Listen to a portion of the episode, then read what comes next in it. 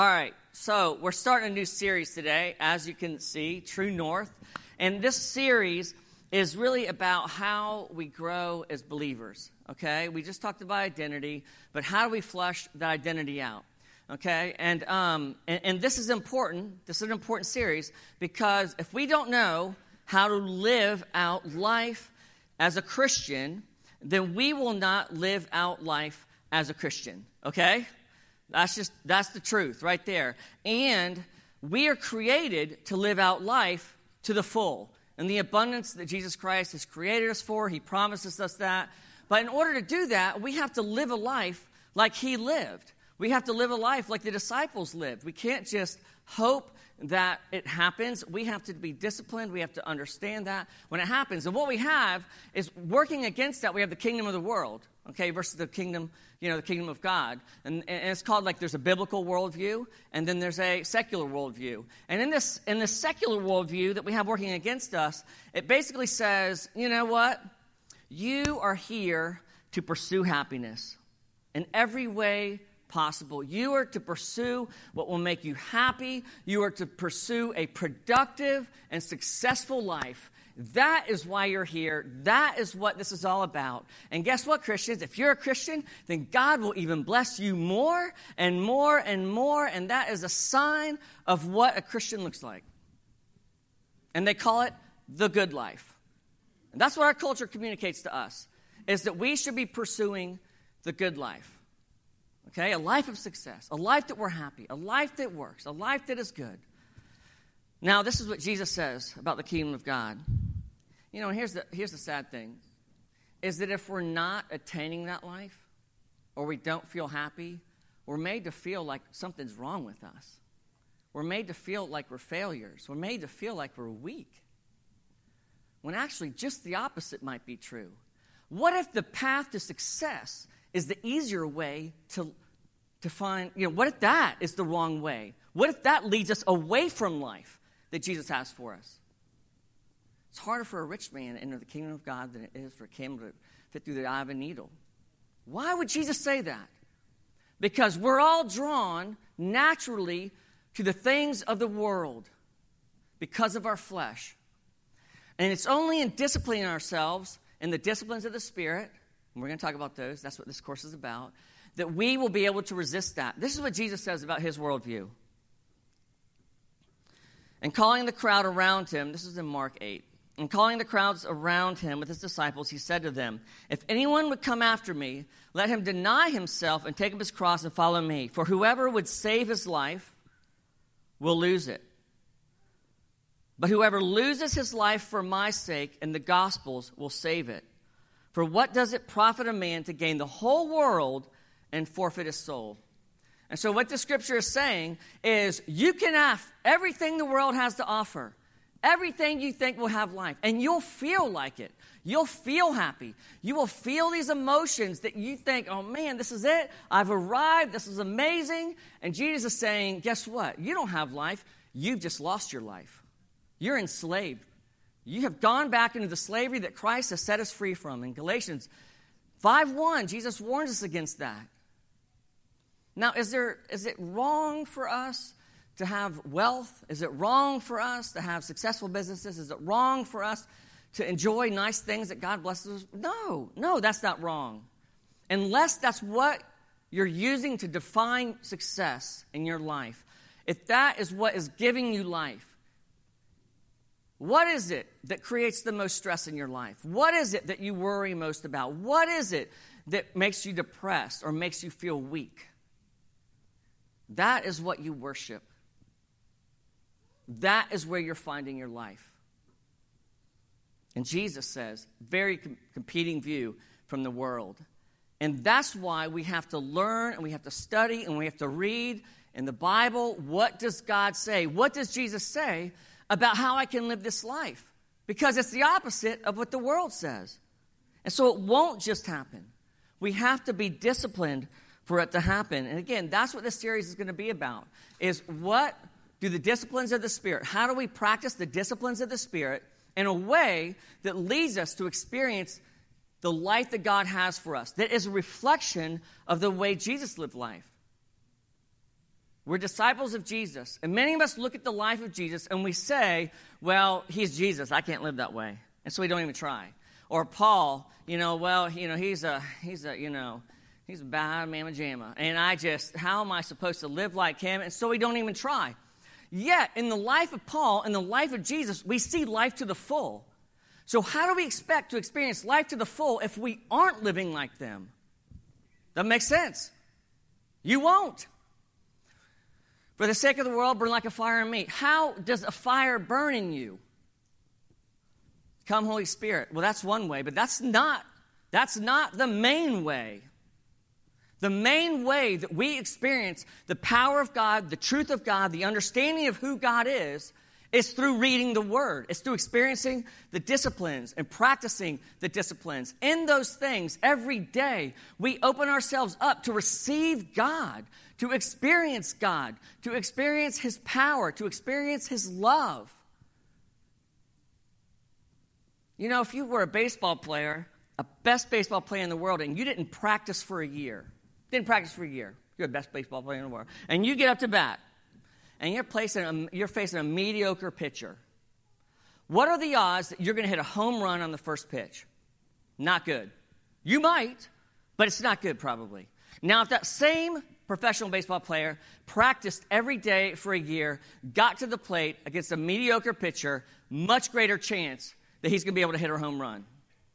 So when we sit down to pray for somebody, we haven't been practicing the disciplines, we haven't been living like Jesus, we haven't been in the Word, knowing who He is, knowing how to live a life like Jesus lived, so we have the power like Jesus. We step up to pray someone and we go, Heal, Lord, and we swing and miss. We swing and miss. Because why would God fulfill and reward us when we're being disobedient when it comes to being a follower of Jesus Christ? Why would He reward that? Now, by grace, He does. By grace, He does. But we also know the enemy mirrors and mocks and fools us, duplicates the things of light to fool us. So, what if once in a while He brings healing to someone so that you'll feel like I don't have to discipline myself. I don't have to spend time in the Word. What greater tool for, to fake us out, to deceive us? It says this in Ephesians. And he gave the apostles, the prophets, the evangelists, the shepherds, the teachers to equip, the, to equip the saints for the work of ministry, for the building up of the body in Christ, until we attain all unity of faith and the knowledge of the Son of God the measure of the stature of the fullness of Christ, so that we may no longer be children tossed to and from by the waves and carried about by the wind of doctrine, by the wind of doctrine, by human cunning, by craftiness and deceitful schemes. Rather, speaking the truth, what's the truth? The word. The word is the truth. Speaking the truth in love, we are to grow up in every way into Him who is the head of Christ. How are we to grow up in Christ? Through hearing the Word, through the power of the Spirit. As we interact with the Word, the power of the Spirit coming in and bringing that Word alive in us. The culture wants to deceive you, your feelings will deceive you. The Bible is what grounds us because the Bible and the truth of the Bible doesn't change. Culture will change, the values of culture will change, but the Bible is the bedrock of the Christian church, knowing that we agree on this is the Word of God. So that in a world in a world where people are getting tossed around by their emotions, around by the culture, around by the things that the world says is important, people are getting tossed. The church says, no, this is the truth. We stand on the truth. We live by the truth. The truth is the authority in our life. And so, as we look at these things, we look at the lifestyles of a Christian, it's an invitation into life. It's an invitation from a chaotic world in your life to a world of peace, a world of rest, a world of hope, a world of love, a world of relationship with the King of Kings, with the Lord of Lords, who promises and says, I am your rock. My love is steadfast. I am faithful. I will never lead you astray. That's all in the Bible. You can go read it there. The title of this talk is like Read the Bible or Die, which is. Uh, I, but then I thought when I was worshiping, I was like, well, maybe we should have said, Read the Bible and live. That's probably a better, a better thing. Read the Bible or die. That's a little guilt there, right? We don't want to use that. We don't understand that. And so, as we study the Bible, as we read the Bible, it's important that we understand that it's for, it's for blessing in life. It's for to experience more of God, right? It's, it's to experience more of the life that He has for us. I mean, Jesus tells the Pharisees, you search the Word, you, you search the Scriptures, you know, and you know all these things, but you don't know me. The disciplines of the Spirit, the discipline of reading the Word, understanding the Word, and living by the Word of God in your life is like a door, it's like a window that leads to intimacy that leads to blessing, that leads to worship. And once it stops being that, it's religion. It's religion. It's works. And so the test is in your life, as you're experiencing, you're in the Word, what is it leading to? Is it leading to pride? You're like crush dominating people with like things that you know? Is it leading to life? Is it leading to full life? That's the test.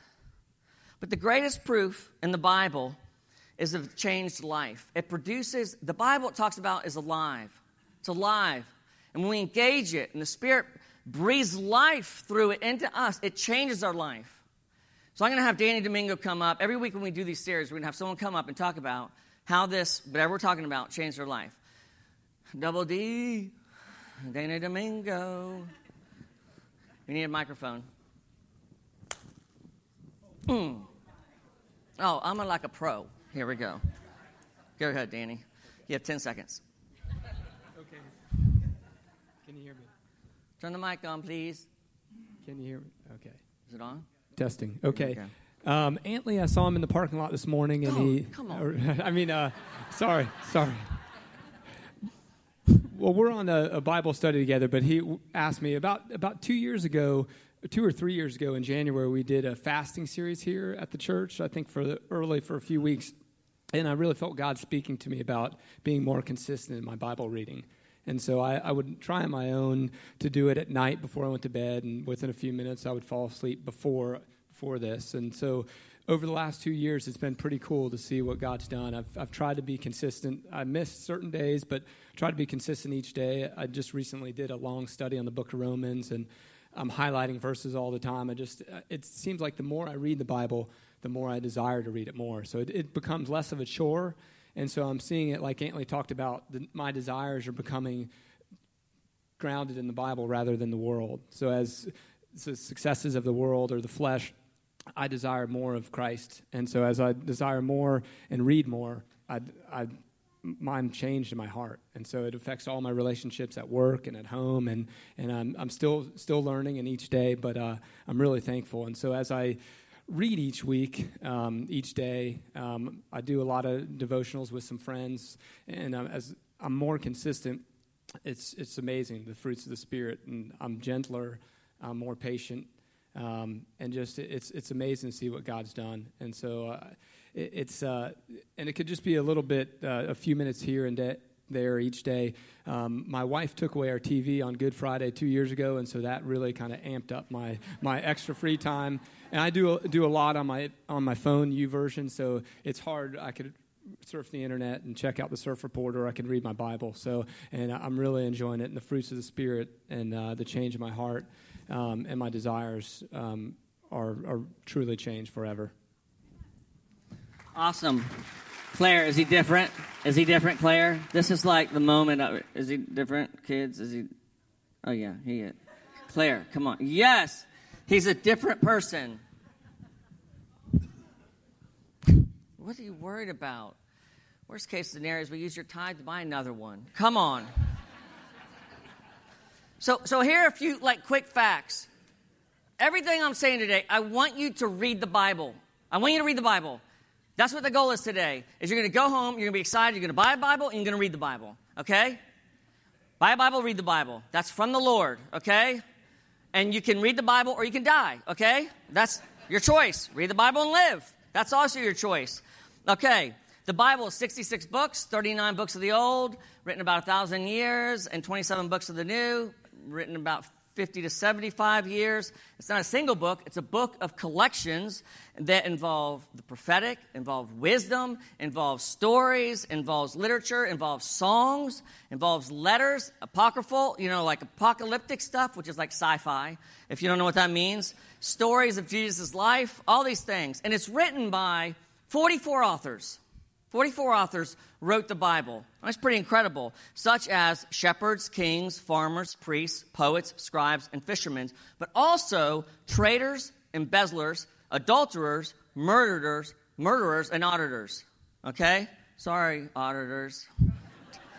IRS people. Here's another fact Bob Marley was buried with a stalk of marijuana, his red Gibson Les Paul guitar, and the Bible. How about that fact? Okay, that'll motivate you. Bible takes place across three continents Asia, Africa, and Europe. It's translated into 2,883 languages. What, what? That's how many people, different kinds of people, that God has developed or translated this so that they can read the Word. Okay? It's the best selling book of all time. Over 5 billion copies sold. Over 1 million copies are sold every year. A million. That's a, oh my gosh. Okay, here's another important fact. The emperor of Ethiopia, of Ethiopia, when he would get sick, would eat a few pages of the Bible. Okay? the Bible, I know. There's another guy, didn't write it in here, and he would he learned to speak English by reading the Bible. He ripped the page out and rolled cigarettes with it. Okay? The Bible was the first book ever mass printed using movable type. The Bible has inspired um, more top Billboard songs than any other book. Bob Dylan, Bruce Springsteen, Aerosmith, Prince, Metallica. Is this making you want to read the Bible? Because the last name, Kanye West. there you go.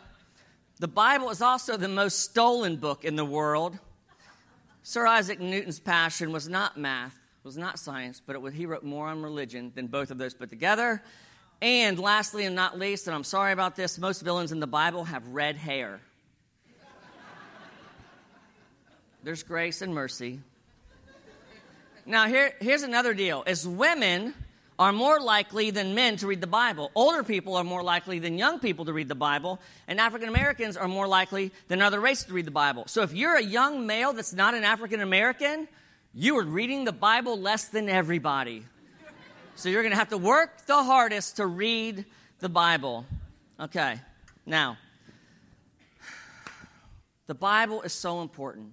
I mean, the main reason is God of the universe speaks to you. He talks to you through the Bible, the God of the universe. So many of you come to me and say, I never hear from God. I never get a word from God. Well, maybe that's because He wants you to read the Bible. God wrote the Bible. The Holy Spirit is the Bible. I mean, is the Holy Spirit is God. The Holy Spirit wrote the Bible, and so God wrote the Bible, and that's why it has authority.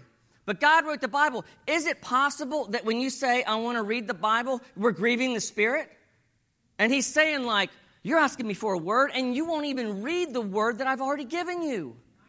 People have died for this word. People have shed their blood. People have been burned at the stake for the Bible. That the Holy Spirit wrote, that God wrote. Every time you open it, it is the universal truth of God, the clearest way that God speaks to it, and powerful powerful. It changes us when we open it, when we read it. I don't know how that happens, but it's the only book in history that will happen, that it will do like this, that that will change you, okay? 2 Timothy 3.16 says this, All scripture is breathed out by God and profitable for teaching, reproof, correction, and for training in righteousness. Hebrews 4:12 says for the word of God is living and active sharper than two-edged sword piercing to the division of soul and of spirit of joints and marrow discerning the thoughts and the intentions of our heart. It's all God breathed. It's all from God. Every single letter, every single dot, T, everything is breathed from God and it is living and active and it searches our heart. It knows what we need and cuts through to get us to that truth. Okay? And because because it's the word of God, the word that was written by God, it gives it authority.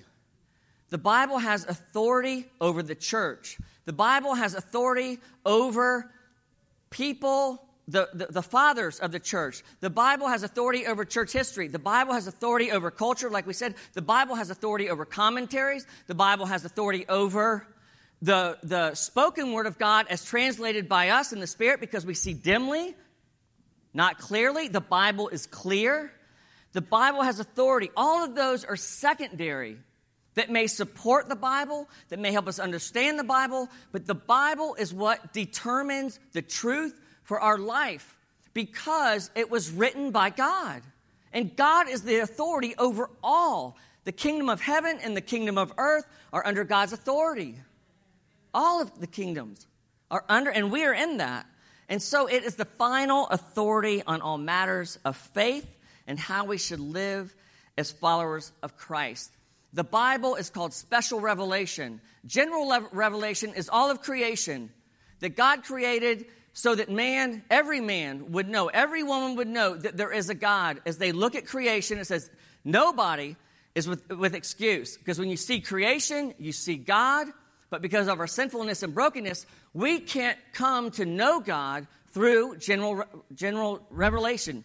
We have to come through special revelation, which is the Word of God. The Word of God tells us how to be saved. The Word of God tells us how we jack up our relationship with God. The Word of God tells us that we're sinners, that we're broken, and that we need a Savior. Without the Bible, we would not know those things. We would not know how to come to faith and be saved from our sin. The Bible is necessary, it's required for us to know who God is, for the world to know who God is. And so it's important that we know the Word of God so we can tell the world about the Word of God. Second Peter says this, and we have the prophetic word more fully confirmed, to which you will do well to pay attention as to a lamp shining in a dark place until the day dawns and the morning star rises in your hearts. Knowing this, first of all, that no prophecy of Scripture comes from someone's own interpretation.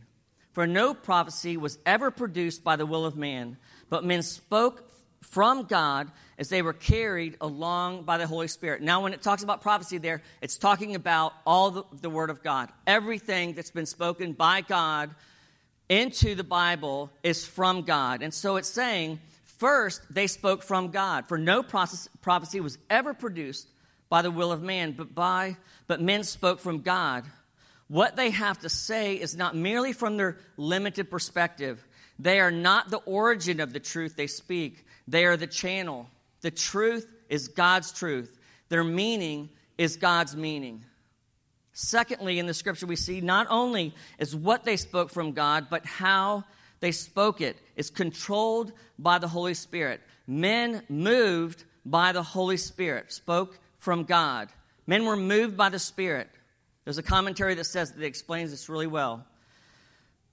God did not simply reveal the truth to the writers of Scripture and then depart in hopes that they may communicate it accurately. This is the Word of God. This is God speaking to man. Holy Spirit's not going to be like, like drop a word, the Lord. Peace out. Good luck with that, Paul or whoever's writing. No. He, why? That's scary. All right? He doesn't depart in hopes that they might communicate it accurately. Peter says that in the very communicating of it, they were carried by the Holy Spirit. The making of the Bible was not left to merely human skills of communication. The Holy Spirit Himself carried the process to completion. This does not mean that God dictated every word. Rather, His Spirit so pervaded the mind of the human writer that he chose out of his own vocabulary and experience precisely those words, thoughts, and expressions that convey God's, convey God's message with precision. In this sense, the words of the human authors of Scripture can be viewed as the Word of God. Okay? That's how it has to be if we're going to if we're going to place our life under the authority of it. It has to be from God. And it has to be infallible and it has to be without error. And infallible means that it is, it is trustworthy on all matters of faith and life. That the Bible is incapable of failing you, is what infallible means. Is that it cannot fail you. It is unable to fail you. It will always lead you to life to the full. Inerrant, without error, the Bible in its original form, in its original form, was inspired by the Holy Spirit, inspired by God. So it is without error because God, God does not make mistakes. God does not make mistakes in the original manuscript. That is, the Bible is completely true and completely reliable. And in John 17 17, it says, Sanctify them in the truth. Your word is the truth. The words of the Lord are pure words, like silver refined in a furnace on the ground, purified seven times. That's Psalms. Psalm. That's Psalm 12, 6. Basically, inerrancy and infallibility. If the Bible says it, it's true. If the Bible says it, it's happened. If the Bible says it, you can bet your life on it. You can base your life on it. You can live your life based on what you hear and you see. Now, again, I want to remind you I mean, some of you, you're going to go buy a Bible and you're going to go read the Bible like for the next seven days because you want to live and not die, right? And you're going to go after it. But remember, we're after intimacy. We're after, after God's love. We're after life to the full. So you might read one verse, one verse, two words, and the Holy Spirit might make that alive to you. We're going to give you a little challenge at the end. But your goal is to experience the love of Jesus Christ, life to the full, his rest, his power, all of that that comes from him. Mark Twain said, it, it ain't those parts of the Bible that I can't understand that bother me. It's the parts that I do understand.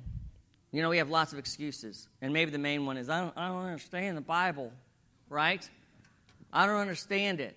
Uh, so I don't read it. So I don't, I don't get one, okay? Well, you can understand it. You can't understand it because God desires more than anything to be understood. And so either either Jesus is lying about reading the Bible and it being understandable, or God's not who he says he is, or you're just not trying, or you're not making the effort. Because God promises when we seek Him, we will find Him. And the Bible is the universal, easiest way to, to find God, to know who God is.